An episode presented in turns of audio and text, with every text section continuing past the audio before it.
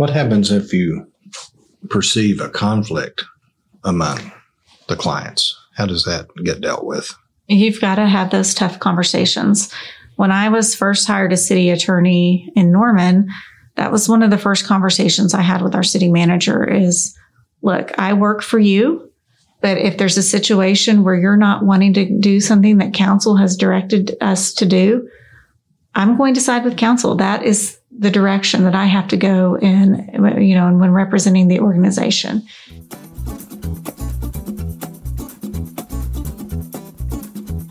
You're listening to OMAG All Access, a podcast about all things affecting municipalities in Oklahoma.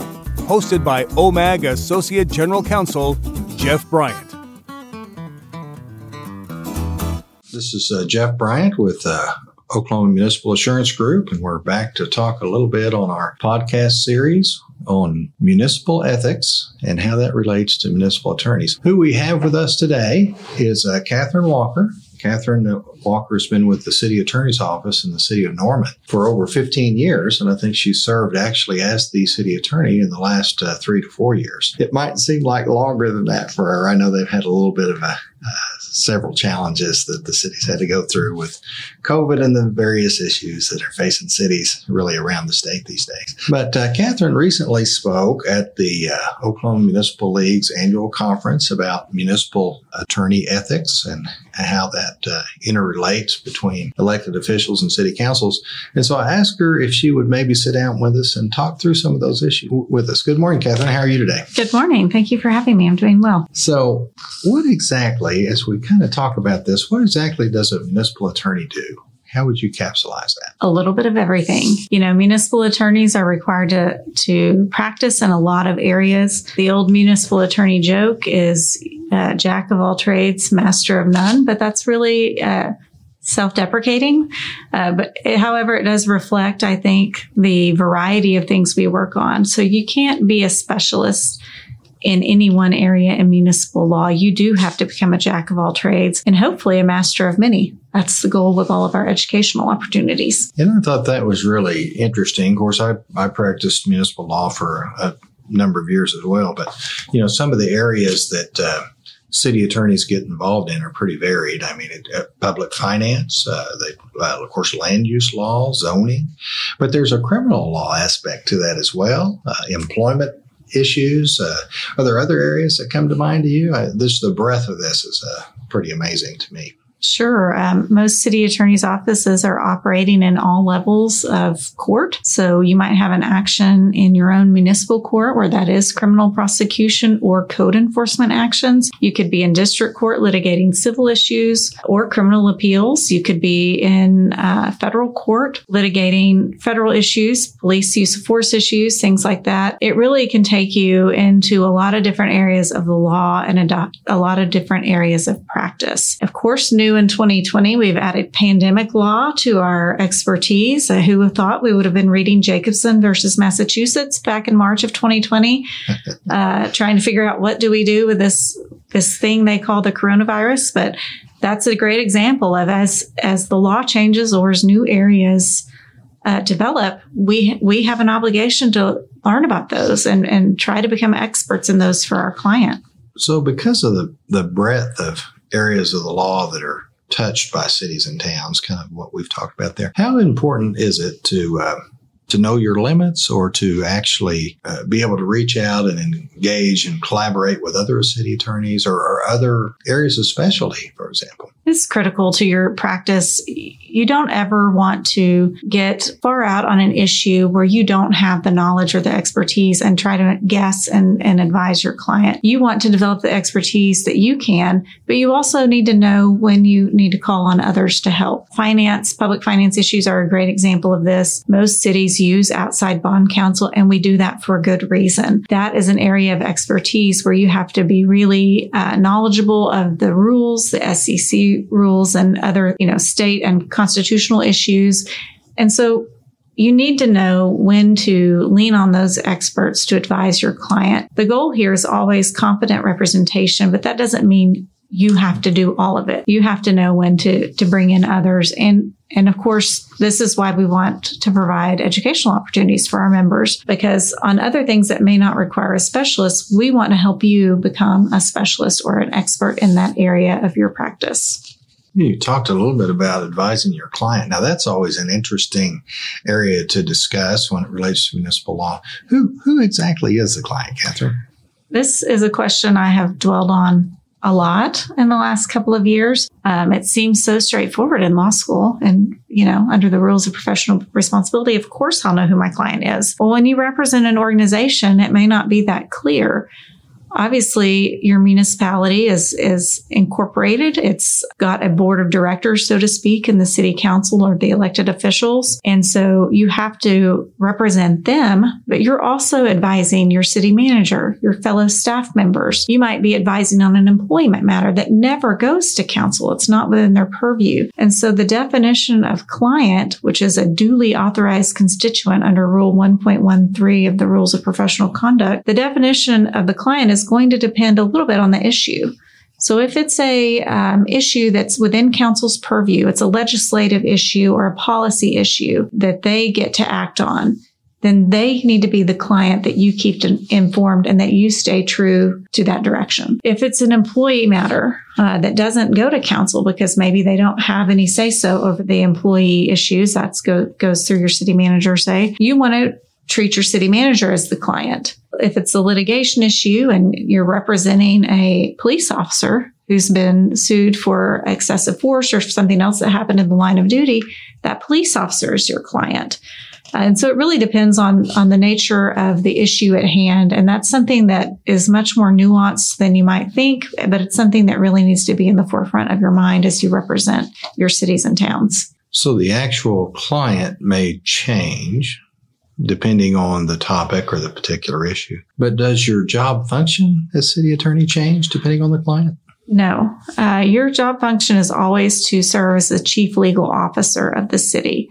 And you're representing the city as the organization.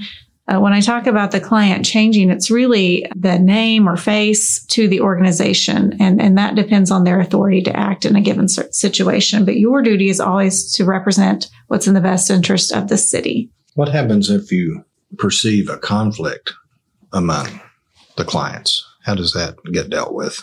You've got to have those tough conversations. When I was first hired as city attorney in Norman, that was one of the first conversations I had with our city manager is, look, I work for you, but if there's a situation where you're not wanting to do something that council has directed us to do, I'm going to side with council. That is the direction that I have to go in, you know, and when representing the organization. And he understood that. I've had those difficult conversations with council members too. There's times where I have to represent the city and adopted ordinances that they may not like, that adopted charter provisions that they may not agree with. So I've had to explain my duty is to the organization and the rules require that you have those tough conversations. You know, it may not be what the person on the other end wants to hear, but if you're straightforward up front and, and you get those conversations in early, they'll usually understand the obligation you have. Now, Norman fairly recently had an issue that kind of illustrated this, had to do with recall. Do, yeah. do you want to expound on that a little bit? Sure. So we had like a number of cities in the state uh, through the pandemic. We had a number of council members that were subject to recall. And when the petitions were turned in, I had several of those uh, council members asking me, can we invalidate the petitions for this reason? Well, what they were asking was not consistent with what our charter said. And so I had to have that conversation of, you know, look, in this situation, I'm representing the city as the organization. I'm upholding whatever's in the charter. That's my job. I have to uphold what's been adopted by council and what's been adopted by the voters, even if the result isn't what you want. You know, they ended up retaining independent counsel uh, which was appropriate and challenging the petitions. Um, and, and of course, all of that was changed by the outcome of the Enid case. That was the appropriate way I felt to handle that and to represent the city. But it really underscores an important point for those practicing in the municipal law area. You know, municipal municipalities, I mean, it's really similar to a corporate law type practice. Right. I mean, cities are municipal corporations. And so your primary allegiance is really to the corporation. And isn't that borne out in the rules of professional responsibility? Yes. And uh, Rule 1.13 that talks about about the organization as the client. It talks about your obligation to represent that corporation. It's really just who can speak for the corporation on, on a certain action. And that's those duly authorized constituents that it talks about. Very good. And then sometimes you just have to encourage them to get their own attorney. Right. I remember uh, also in Norman, uh, I had an issue similar to that that related to uh, a challenge to an executive session. And uh, we had a council member who was actually in the executive session who felt like the law had been violated and he wanted me to carry the banner uh, to uh, illustrate the law had been violated. Well, first off, you know, I didn't believe it had been violated, but probably more importantly and germane to our discussion here, the interest of the municipality, the municipal corporation, was to make sure that the steps that we had taken to go into executive session and the matters we had discussed were within the bounds of the law. And then since that was the action of the majority of council, then it was my obligation to represent that. I couldn't represent both sides of the fence. Right. So that's really kind of what you're talking about, Yeah. I would think. Yeah. Now, a little bit more about the actual role of the city attorney. Uh, it's not just to provide legal advice, but it's also uh, minimizing liability and then also pro- uh, promote uh, compliance with the law. Right. Some examples of that, maybe, for our listeners? Um, obviously, uh, when you're dealing with issues that come before your council, you're going to be looking at issues where there is a potential for legal liability. An example we've had recently in Norman are some zoning cases where we felt like depending on how council ruled or ultimately determined these, you know, granted these zoning applications, we may have some potential liability. Uh, and so our job is to try and reduce that as much as possible. And that in a zoning matter, of course, you're looking for fairly debatable facts on which to base the council's decision. And so those are the kind of conversations I have is here are some facts that I think are basic physical facts that are fairly debatable if you're going to get something into the record, get those kind of things into the record to limit our exposure. And so you're always looking for things like that. And that's not just in issues that go before council, but tort claim issues, safety training of your employees, ensuring that your sanitation truck drivers are have the right license and all those things are really aimed at reducing your potential exposure. And so that touches every area that you're going to deal in. And that's a big part of your representation. Very good. This uh, issue of communication, whether some of those communications are privileged or whether they're public communications, how that interplays with the Open Records Act, that's also something that uh, I think attorneys, municipal attorneys, in the back of their mind, particularly since it's a corporate practice, something they struggle with quite often. Right. Uh, absolutely. And, and it is a challenge because there's always that balance of uh, the public's interest in how their government runs and your interest in providing good representation to your client. So there's a couple of different things that play here. Uh, Rule 1.4 of the Rules of Professional Conduct talk about communications with the client, uh, and of course, how important that is. Rule 1.6 deals with whether or not that communication can be confidential. And there it says the lawyer shall not reveal information relating to the representation of a client unless the client gives informed consent, it's impliedly authorized to carry out the representation, or other very specific, unique circumstances apply. And then there are other areas of law too that come into play here, like uh, evidentiary rules and attorney client rules and those types of things, work product rules. Right. And so you have the Open Meeting Act or Open Records Act rather that that defines a record and it's almost anything. Uh, you have to to stay true to this rule of professional conduct. That's an important part of ethical representation. So you can't just reveal information uh, because it may be a record. You may you need to look and see if it's something that's confidential. Uh, you also have the attorney-client privilege and work product doctrine. The attorney-client privilege really arises out of the evidence code. So that kind of gives you a context for that and when it may be utilized to protect things from uh, being entered into evidence. Um, and of course, that is held by the client and they to determine whether or not to waive that privilege. Keep in mind, your public body, one, one member cannot waive a privilege. Only the, an action of the body could because that's held by the body. Uh, but basically, the evidence code says a communication is confidential if it is not intended to be disclosed to third persons other than those to whom disclosure is made in furtherance of the rendition of legal services to the client or those necessary for the transmission of the communication. It does have a specific provision related to government attorneys, though, and that's something that we need to know about. There it says a communication between a public officer and its attorney is not privileged unless it concerns a pending investigation, claim, or action and the court determines that disclosure will seriously impair the ability of the public officer to process the claim or conduct the investigation, litigation, or proceeding in the public interest. That language may sound familiar because it's the same language you'll find in the Open Meeting Act authorizing an executive session. Uh, so that's interesting and that's a little nuanced, but the statutes seem to recognize that yes, you know, you should keep your client matters confidential, but if you're a government attorney representing a public body or a public officer, then that information may be treated a little bit differently. And it comes down to that balancing of what protects the city and your representation versus what is in the interest of the public body and knowing how its government operates. So procedurally, if you're an elected official, you really should be listening to the advice that's being given to you by your city attorney, particularly in these types of issues. If it's an executive session or if it's an open records request and it might be an area that might be sensitive. But ultimately, it sounds like although the city can take the initial position, that is something that could be challenged in district court. And ultimately, a, a district court judge can make that call.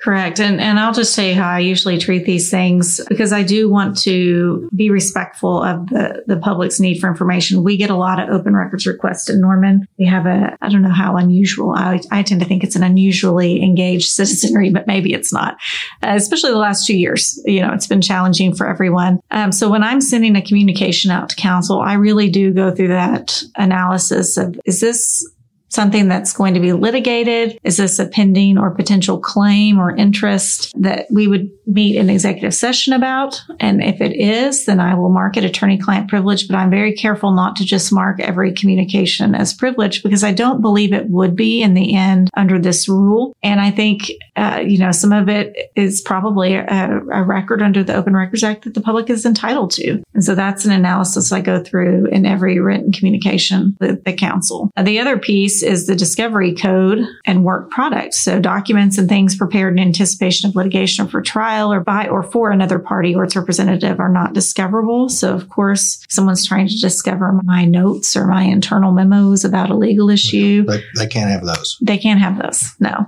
And again, that comes down to whether or not something's going to harm your representation of the city or impact it. And so you want to be careful about that. This is a bit of a tangent, but uh, this happens to me a lot. This happened to me yesterday. Actually, I, I had to tell council, please don't ask me about this while I'm sitting on the dais because and, when, and, for those that are not familiar, familiar with that term, the dais in a public meeting is what you're saying. Right, okay. right. In a public meeting, I sit on the horseshoe with the council members. We had an issue last night that uh, it's a zoning issue, and if denied, there is no doubt we will be sued. And so I sent an email and said, please do not ask for my legal opinion during the public meeting in public because it could harm our representation of the city. And keep in mind, regardless of how you feel about this development, regardless of how I feel about this development and whether it should be granted or not, I have to represent the city. Regardless of the of the basis of the lawsuit, I'm going to represent the city to the best of my ability. So please don't put me in that position. I've been quoted heavily in motions for summary judgment. The city attorney said, you know, don't do this. And they didn't listen. It's, it just makes it too easy for the opposing counsel to turn that into something that harms the city's position. And so that's another thing to keep in mind. If it should be a privileged communication, they should, your council member should respect that and not force you into the position where you feel like you have to give that communication in a public meeting. OMAG All Access would like to thank you for listening to this podcast. For your time, we would like to offer you the chance to win a pair of OMAG All Access Bluetooth headphones. To enter, all you have to do is head to www.omag.org forward slash all access and click on the corresponding image at the top of the screen. The password for each episode will change so make sure you are always up to date on the newest episode of OMAG All Access by subscribing with your favorite podcast app. The password for this episode is legal. Follow the directions on the giveaway page and you will be entered. Good luck. And not that the city attorney is always right. However, uh, leaning on that legal advice, everybody should be pulling on the same rope. And so uh, I, I commend you for that, sending that email out ahead of time to the council members. So at least they have some sense that for the good of the city overall, this is the direction we probably should go. There was a an article recently that was, or a, a study that was done by uh, Thomson uh, Reuters that talked about some of the challenges facing government attorneys, and uh, it didn't really paint a very uh, rosy picture for those who might want to be engaging in municipal law because it talked about some of the challenges that are facing city attorneys. You may want to talk about those a little bit. In fact, I wish you would. But then at the end of that, I'd really be kind of curious, given that information in that study, why should anybody pursue a career in municipal law? Well, that might be a question I've asked myself before. Um, so, yes, this study was done, I think, in 2017 or 2018. And as we all know, since that time, the life of the municipal attorney has not gotten any easier. But in this study, they found that uh, six hours per week on average were spent just getting up to speed uh, by government attorneys. 81% of the respondents reported flat or decreased resources over the past two years. COVID has not made that any better for anyone. I can't imagine. So, so the six hours a, w- a week, if I interrupt for a second, I guess the law is changing that rapidly.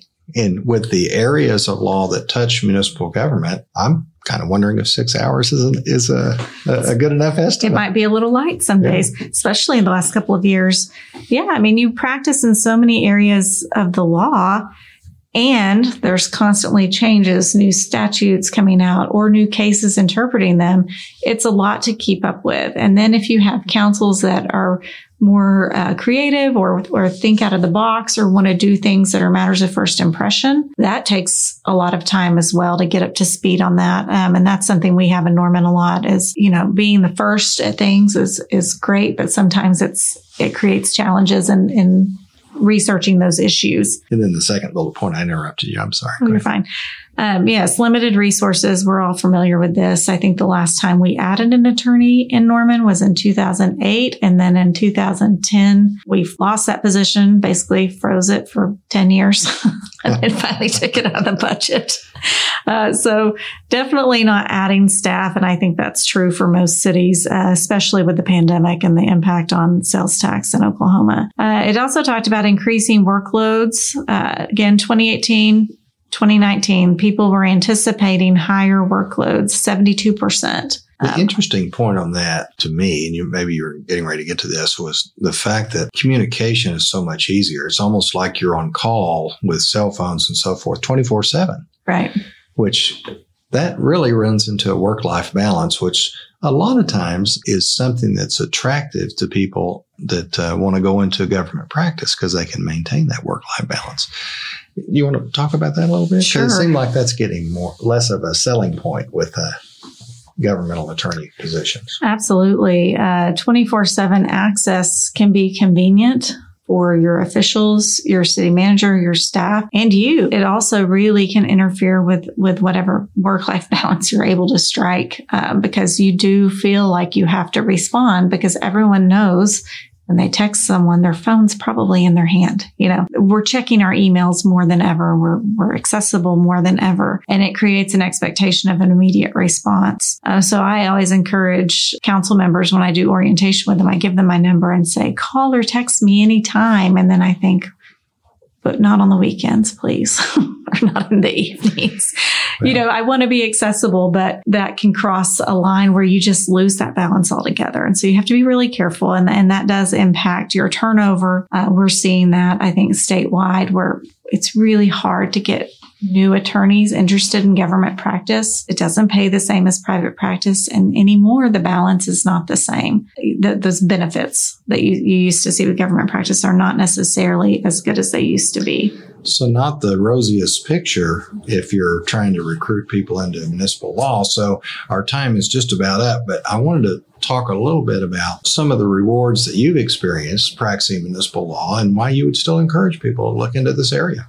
Absolutely. It's it's not easy, but it's a labor of love. You're impacting your community. It's never boring. Um, I've been in private practice. I've uh, worked for another government agency at the state level, and this municipal practice is far more interesting, challenging, and rewarding. The issues that you deal with day in and day out are unique No two days are the same, uh, but it is an opportunity to impact your community in a positive way. And for me, at least, it's worth the extra work and the the accessibility to the client because it's it's rewarding. It balances out for me in terms of the reward. And so I've really enjoyed the practice. I can't really imagine doing anything else at this point. there's there's always something new to learn. I think that's what I really enjoy about it. And I'll have to echo that. I, I spent uh, over 30 years in municipal law before I came to work for OMAG, and definitely never a dull moment. Uh, you do have something new and interesting to work on almost every day. And some of the stuff you have to sit back and chuckle because some of the factual situations you're presented with, you just can't make this stuff up. People are people, and uh, you know the the local level of government uh, impacts us the most, and it uh, certainly keeps it exciting for those practicing in the area of municipal law. Absolutely. Well, we appreciate you coming and be- being with us again. Uh, hopefully, uh, I haven't scared you off with this uh, this meeting, and we can uh, do some more. Sure. Um, it, uh, it's always a pleasure. Uh, Catherine is also uh, the president of the Oklahoma Association of Municipal Attorneys here and uh, has been doing a fantastic job on that. So uh, there is a website uh, that's there. It's uh, okmunicipalattorneys.org. And that's a, a, place where if you're a municipal practitioner, you can go to that website and there's several educational materials. Uh, there's several ways that you can interact with other municipal attorneys that practice in, in the area of local government law. So we encourage you to check that website out. And uh, again, thanks for coming. Thank you for having me.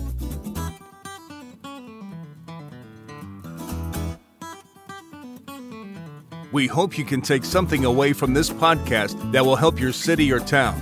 You can find more information about OMAG on our website at www.omag.org or on our Facebook page.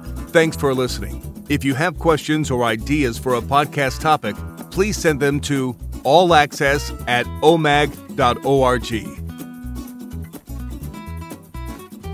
On the next episode of OMAG All Access, interim management is it's a unique animal in a lot of ways, not the least of which is because typically the requirements they have for you and the things that they want from you are, are more specific and they're they're spelled out and, and they're prioritized. That's been my experience. I, I think what they're looking for is someone to uh, deliver whatever necessary changes, be it corrections or improvements or just just be a steady hand on the tiller while they make a, a nimble move towards new leadership.